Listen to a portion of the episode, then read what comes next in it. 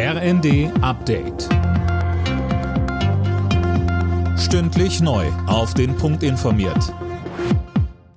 Ich bin Gisa Weber. Guten Morgen. Wird es in der EU doch noch eine gemeinsame Linie geben, was Corona-Einreisebeschränkungen für China-Reisende angeht? Nach der ersten Beratung vergangene Woche hat die neue schwedische EU-Ratspräsidentschaft das Thema noch einmal auf die Agenda gehoben.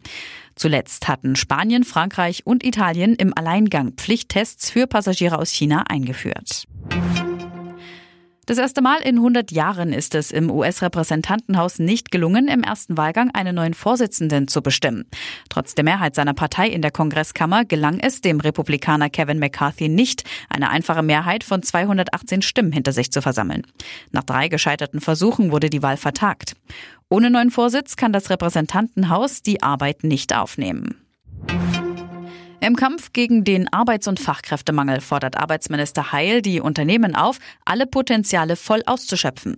Im ZDF sagte er am Abend, dass es unter anderem ein Umdenken hinsichtlich der Beschäftigung älterer Menschen geben muss. Die ganze Mentalität, dass man Beschäftigte über 60 zum alten Eisen packt, die können wir uns ökonomisch nicht mehr leisten. Ich mache es mal in Zahlen. Wir haben jetzt zwischen 60 und 64, 61 Prozent Beschäftigungsquote.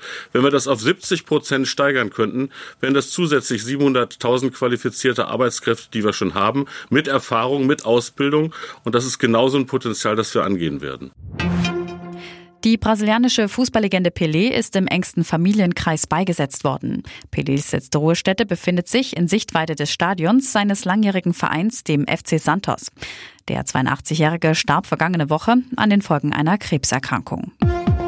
Alle Nachrichten auf rnd.de